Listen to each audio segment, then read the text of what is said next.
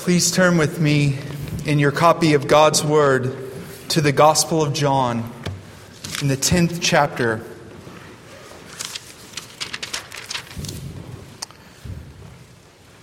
We'll be looking at verses 11 through 15 this evening.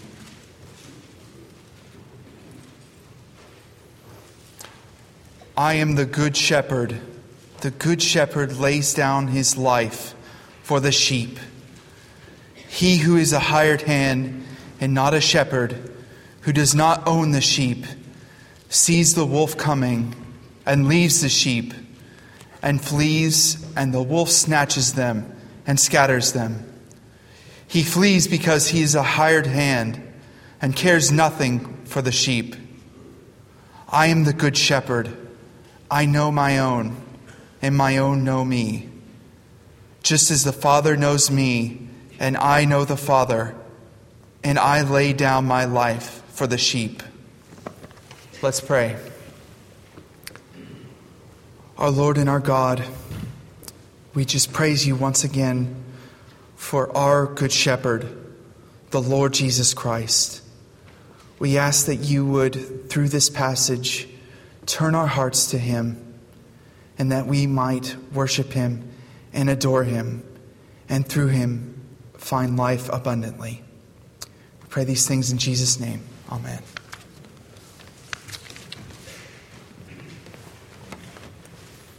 In this grand passage, our Lord Jesus reveals how He is the good shepherd of the flock of God. He is the one who leads the flock, God's people he is the one who lays down his life for them. He is their Lord. It is a great and glorious truth that the Lord Jesus is the good shepherd who lays down his life for the sheep. This passage is one of the great I am sayings of the Gospel of John. In each of these passages, the Lord Jesus proclaims a truth concerning himself. In John 6, verse 35, he says, I am the bread of life. He who comes to me shall never hunger, and he who believes in me shall never thirst. In chapter 8, verse 12, he says, I am the light of the world. He who follows me shall not walk in darkness, but shall have the light of life. And then in this chapter, in verse 9, we read, I am the door. If anyone enters by me, he will be saved and will go in and out and find pasture. And thus we come to this passage I am the good shepherd. The good shepherd lays down his life for the sheep. In the previous chapter, in chapter 9, the Lord Jesus had healed a man who had been born blind, and he had done so on the Sabbath. When the Pharisees discovered that the Lord Jesus had done this, they interrogated the man again and again, unable to believe that Jesus had actually healed him. Finally, the man said, I have told you already, and you would not listen. Why do you want to hear it again? Do you also want to become his disciples? This infuriated the Pharisees so much that they threw the man out of the synagogue. Jesus found the man and called him to himself and said to him, For judgment I came into this world, that those who do not see may see, and those who see may become blind. The Pharisees heard this and responded, Are we also blind? And Jesus said to them, If you were blind, you would have no guilt. But now that you say, We see, your guilt remains. It is in this context that the Lord Jesus began speaking about the shepherds of the sheep. By throwing out of the synagogue one who had expressed faith in Christ, they demonstrated themselves, the Pharisees demonstrated themselves to be faithless shepherds and unfaithful guides for the sheep. Our Lord noted that the true shepherd enters through the door and calls his own sheep by name and leads them out in verse 3. The sheep do not follow strangers, but they follow the true shepherd. And then in verse 7, he notes that he is the door of the sheep. He is the one through whom everyone enters in order to be saved. And then he notes that all who came before him were thieves and robbers, but the sheep did not listen to them. Here he is not referring to the prophets of the Old Testament, but to all who falsely claimed to lead the people of God. These wicked Pharisees who threw out those who trusted in Christ. Every false prophet, every evil king, every faithless priest was a thief and a robber. But the people of God did not look to them or listen to them. thus, this was given in the context of the Pharisees and their authority, but it applies to anyone who claims to be an ultimate authority and power over the lives of God's people. We have seen time and again those who claim to be the final authorities over God's people, demonstrating that they have only come to steal, to kill, and to destroy. In contrast to them, our Lord Jesus has come that the sheep may have life and might have it abundantly, as he says in verse 10. And thus, in verse 11, he says, I am the good shepherd. The good shepherd lays down his life for the sheep. And this is the first point of the text. The Lord Jesus is the good shepherd. And this truth is so rich, it is so profound. What does it mean that our Lord Jesus is the good shepherd?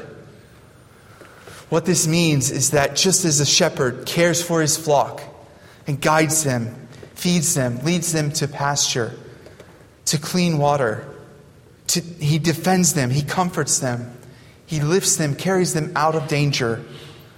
So also does our Lord Jesus do to us. It is a wondrous picture of his love and care for his people as he leads his flock to living waters, as we read in chapter 7. Our shepherd is the true shepherd, the one who will not lead us astray, but who leads us in paths of righteousness. We see this same picture in the Old Testament in Psalm 23. The Lord is my shepherd, I shall not want. He makes me to lie down in green pastures. He leads me beside still waters. He restores my soul. He leads me in paths of righteousness for his name's sake. Even though I walk through the valley of the shadow of death, I will fear no evil, for you are with me. Your rod and your staff, they comfort me. And this shepherd is our Lord Jesus. We have no need of anything in him. We shall not want. He leads us to rest in green pastures, and he leads us beside still waters. And even though we walk through the valley of the shadow of death, we shall fear no evil, for our Lord Jesus Christ is with us. The Lord Jesus is our defense and our comfort. And He is good. What does it mean that He is the good shepherd? Recall what happened when He was asked by a young man what he must do to inherit eternal life. In Mark 10, verses 17 and 18, we read And as he was setting out on his journey, a man ran up and knelt before him and asked him, Good teacher, what must I do to inherit eternal life? And Jesus said to him, Why do you call me good? No one is good except God alone. The point there in that passage is that the man addressed Jesus and called him good as if he were simply another man. Jesus forced him to think about what it really means for someone to be called good. Every other man is sinful Every other man is tainted by depravity. Only God is perfectly holy and thus truly good. And our Lord Jesus is truly God. Our good shepherd is good because he is the living God. He alone is truly divine and the source of all goodness. We have a great shepherd who is truly good we have one as our shepherd who is not a sinner. We have one who is untainted by any hint of evil. by the remotest hint of depravity. The Lord Jesus alone among men is truly good. He alone is sinless. Now, this theme of the shepherd is found throughout Scripture. When Joshua was appointed to take Moses' place, Moses said, Let the Lord, the God of the spirits of all flesh, appoint a man over the congregation who shall go out before them and come in before them, who shall lead them out and bring them in, that the congregation of the Lord may not be as sheep that have no shepherd. So the Lord said to Moses, Take Joshua, the son of Nun, a man in whom is the Spirit, and lay your hand on him. In Ezekiel 34, we read of wicked shepherds who had failed to feed the sheep, and thus the sheep had become prey for wild beasts. He writes in verse 4 The weak you have not strengthened, the sick you have not healed, the injured you have not bound up, the strayed you have not brought back the lost you have not sought, and with force and harshness you have ruled them. So they were scattered because there was no shepherd, and they became food for all the wild beasts. My sheep were scattered. They wandered over all the mountains and on every high hill. My sheep were scattered over all the face of the earth, with none to search or seek for them. And then in verse 12, he says, As a shepherd seeks out his flock when he is among his sheep that have been scattered, so will I seek out my sheep, and I will rescue them from all the places where they have been scattered on a day of clouds and thick darkness. And then in verse 15, he says, I myself will be the shepherd of my sheep, and I myself will make them lie down declares the Lord God. God Himself would become the shepherd of the sheep and would lead them to rich pasture in rest. In Isaiah 40, verse 11, we read, The Lord will tend his flock like a shepherd. He will gather the lambs in his arms, he will carry them in his bosom, and gently lead those that are with young.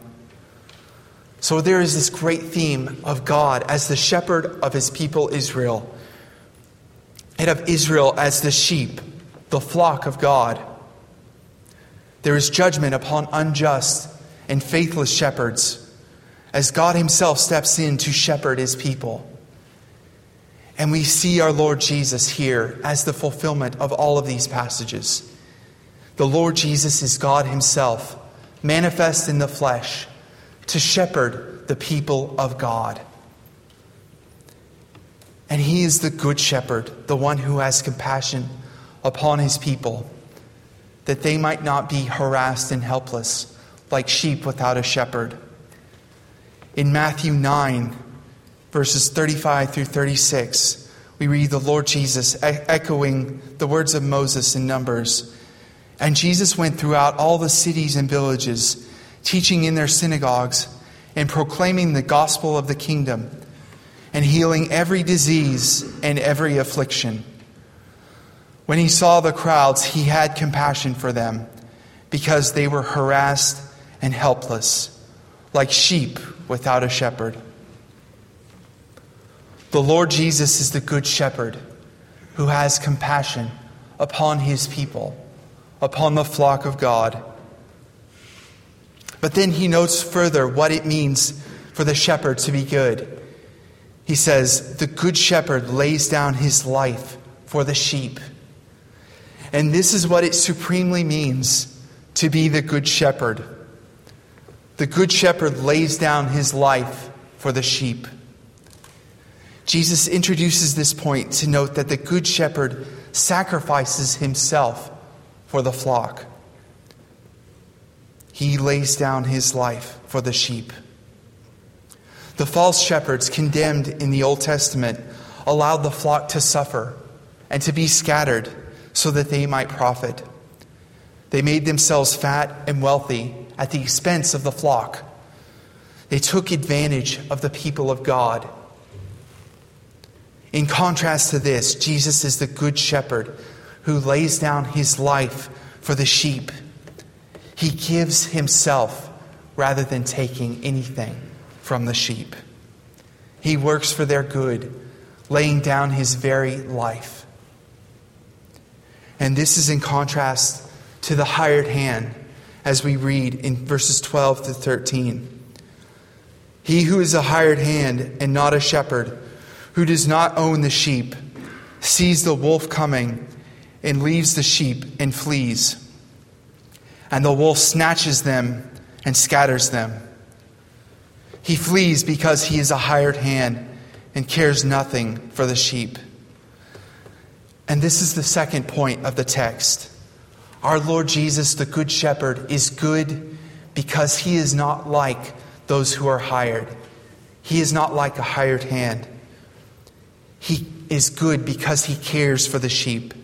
He knows them and they know him. They are his. The hired hands care nothing for the sheep. They will not lay down their lives for them. They will put, not, not put themselves into danger on account of the sheep. They care nothing for the sheep. There is no personal relation between the hirelings and the sheep. They are just the possession of someone else. They do not consider the sheep worth personal danger. Now, the question is who are the hired hands? Who are the hirelings? And the answer is that these are those who, like the thieves and robbers earlier in the passage, have sought to have dominion over the people of God for their own personal gain. Whether the Pharisees or the false prophets and teachers or any other person in history who sought to use the people of God for their own benefit or for their own power and glory rather than for the glory of God and for the good of God's people. On some occasions, we may see, even see hired hands who are decent teachers, but as soon as controversy comes along the way, they get out of the way and allow the people of God to be ravaged by wolves and false teaching. These leaders and false prophets flee at the first sign of trouble, of difficulty, or of persecution. The Pharisees did not care for the people of God, they cared more for their own power and glory. False teachers do not care for the people of God, they simply use them as means to an end. Look at Simon Magus in Acts 8, verses 14 through 25, where he tried to buy the power of the Holy Spirit with money so that he could be seen as great and powerful. His concern was for power and glory, not for the people of God. Look at the Apostle Paul's condemnation of Demas in 2 Timothy verse, chapter 4, verse 10. Demas, in love with this present world, has deserted me. There are few more chilling words to read than that. In love with this present world. At the first sign of trouble, these hired hands flee the church. And when the devouring wolf comes, these false teachers show who they really are because they flee from the flock of God. These are those who have no true connection no root, no genuine union with God's people. What do these false teachers care? They are not their people, they belong to someone else. They care nothing for the sheep. And look at how these hired hands allow the flock to be scattered, to be ravaged. They see the wolf coming and flee, and the wolf snatches the sheep and scatters them. How horrible is this? How many times have we seen false teaching come into a church and scatter the people of God? This is horrible. These will not stand and fight off the wolves, whether those wolves are persecution or false teaching. In either case, when demonic power moves forward to destroy the church, these hired hands flee and will not fight it. And these are the type of false shepherds prophesied in Zechariah chapter 11, verses 15 through 17. Then the Lord said to me, Take once more the equipment of a foolish shepherd, For behold, I am raising up in the land a shepherd who does not care for those being destroyed, or seek the young, or heal the maimed, or nourish the healthy, but devours the flesh of the fat ones, tearing off even their hoofs. Woe to my worthless shepherd who deserts the flock. May the sword strike his right arm and his eye. Let his arm be wholly withered, his right eye utterly blinded. But in contrast to this, Jesus says, I am the good shepherd. I am the good shepherd. I know my own, and my own know me. Verse 14. Once again, our Lord notes that He is the good shepherd. In contrast to these wicked hired hands, those who flee at danger and allow the flock to be ravaged, the Lord Jesus loves the sheep and knows them. And this is the third great point of the text. The Lord Jesus is the good shepherd because he knows his flock. And this is a great and glorious truth. Our Lord Jesus has a personal knowledge of his flock. He knows his people, and we know him. We belong to him. He is our God, and we are his people. He knows his people and he cares for them. The Lord Jesus knows us. It is not as if there were no relation between Jesus and us.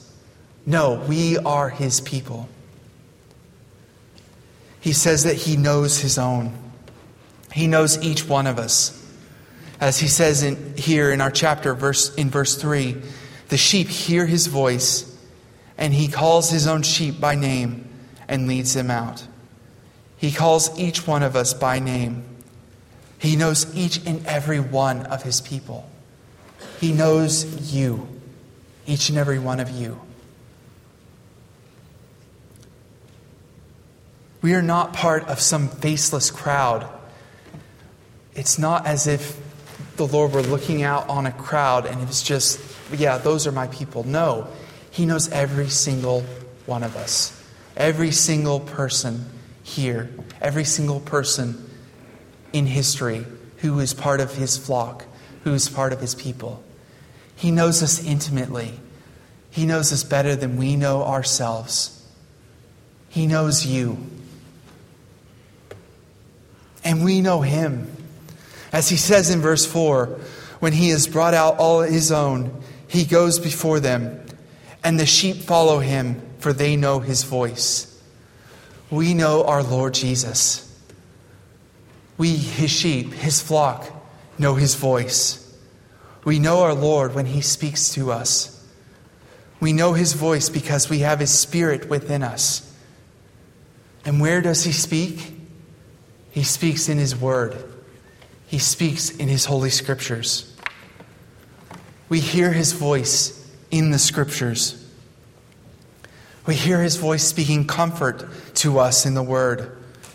When we sin, we hear his voice of pardon in the scripture. There is therefore no condemnation for those who are in Christ Jesus. Romans 8 1. When we are burdened, in need of comfort, we hear him saying, Come to me, all who labor and are heavy laden, and I will give you rest. Matthew 11 28.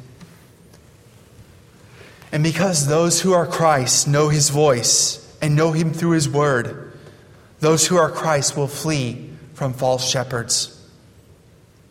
He says in verse 5 A stranger they will not follow, but they will flee from him, for they do not know the voice of strangers. Those who have the Spirit of Christ will flee from any voice that contradicts him. Those who possess the Holy Spirit will ultimately be kept free from apostasy. And then look at what he says here in verse 15 just as my Father knows me, and I know the Father. The Father and the Son are one in the transcendent, perfect, mystical bond of the Holy Trinity. The Father and the Son know each other perfectly in the bond of the Holy Spirit. The triune God is one, united in essence and in substance, yet three in person. And the Lord Jesus brings us into fellowship with him. We, the Lord Jesus brings us all into communion with God the Father, God the Son, and God the Holy Spirit. So thus we may partake of the knowledge of God. The Lord Jesus leads us to the knowledge of God. It is so great that the Lord Jesus has given us His Holy Spirit that we might know God truly, that we might know the Father truly. He says in John 17, and this is eternal life, that they might know you, the one true God, in Jesus Christ, whom you have sent. And the Lord Jesus leads us into that knowledge. And then, fourthly and finally, he says, I lay down my life for the sheep. Repeating what he had said earlier about the Good Shepherd, this time he makes it abundantly clear. Jesus lays down his life for the sheep. Not only is this why he is good, this is why he is our shepherd. The Lord Jesus lays down his life for his people. He died for the church. He went to the cross and made atonement for his people. This is the purpose for which he has come. He has come to redeem his people, to save his bride, who is ravaged by sin and its fruit, death. In contrast to the hired hands who would not lift a finger to help, our good shepherd did not flee, but went to the cross instead of us. He laid down his life for the sheep. And this is one of the most glorious truths of this passage. Our Lord Jesus has laid down his life for us. He has died to redeem his people. He does not lay down his life for the goats. He does not lay down his life for the wolves. He lays down his life for the sheep, for the church. And who are we that he might die for us? We are sinners and not worth dying for. We are corrupt and wicked and born dead in our trespasses and sins. But this shows the love of the Lord Jesus Christ, our good shepherd, that he has died for us. We read in Romans 5, verses 6 through 8 For while we were still weak, at the right time Christ died for the ungodly. For one will scarcely die for a righteous person, though perhaps for a good person one would dare even to die. But God shows his love for us in that while we were still sinners, Christ died for us. The Lord Jesus died for us, for we who were the foolish, wicked sheep, and brought us redemption. He died so that we would not be devoured by the wolves so that we would not be snatched away forever. He died that we might be redeemed. As the Apostle Peter says in 1 Peter 2, verse 25, For you were straying like sheep, but have now returned to the shepherd and overseer of your souls. If you are a believer here this evening and you know the Lord Jesus Christ, then you can say, Jesus died for me. If you are a believer in Christ, then you could say firmly, without any hesitation, that He is your good shepherd. So I call you, believers, every one of you, to look to Him. Look to your good shepherd. Look to your Savior, Jesus. Come to your great shepherd for comfort. Are you troubled by the ills of this world? Look to your great shepherd, who is the King of kings. Are you disturbed by your sins? Look to the Good Shepherd, the Lord Jesus Christ, who has laid down his life that you might be saved. Are you under affliction? Look to the Lord Jesus, the Good Shepherd, who leads you beside quiet waters and who leads you to peace. Look to the Lord Jesus Christ for comfort, for joy, and for peace. But if you are not a believer in the Lord Jesus Christ this evening, then you cannot say, truly, He died for me. You cannot say that He is your good shepherd. You are lost, wandering, and alienated from Him. And He calls you today to come to Him. Come to the Good Shepherd and put your faith in Him. Flee from your sins and come to the Good Shepherd who has laid down His life that you might be free. Hear His voice speaking from you in His Word. He calls you to come to Him, to repent of your sins, and trust in His cross. Trust in His death for your sins, that God has poured out His wrath upon Him rather than upon you, that you might be saved. To you also, I say, look to the Lord Jesus Christ. And to all here today, I exhort you to look to the Lord Jesus Christ, to the Good Shepherd, to the one who has laid down his life for the sheep. Look to him, for he is the comfort, the salvation for your souls, and he has come that you might have life and have it abundantly. Let's pray.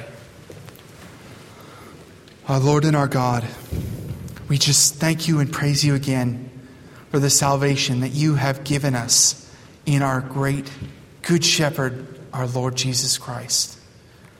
Lord, we just praise you for him so much. And we ask that you bless the rest of our evening. In Jesus' name, amen.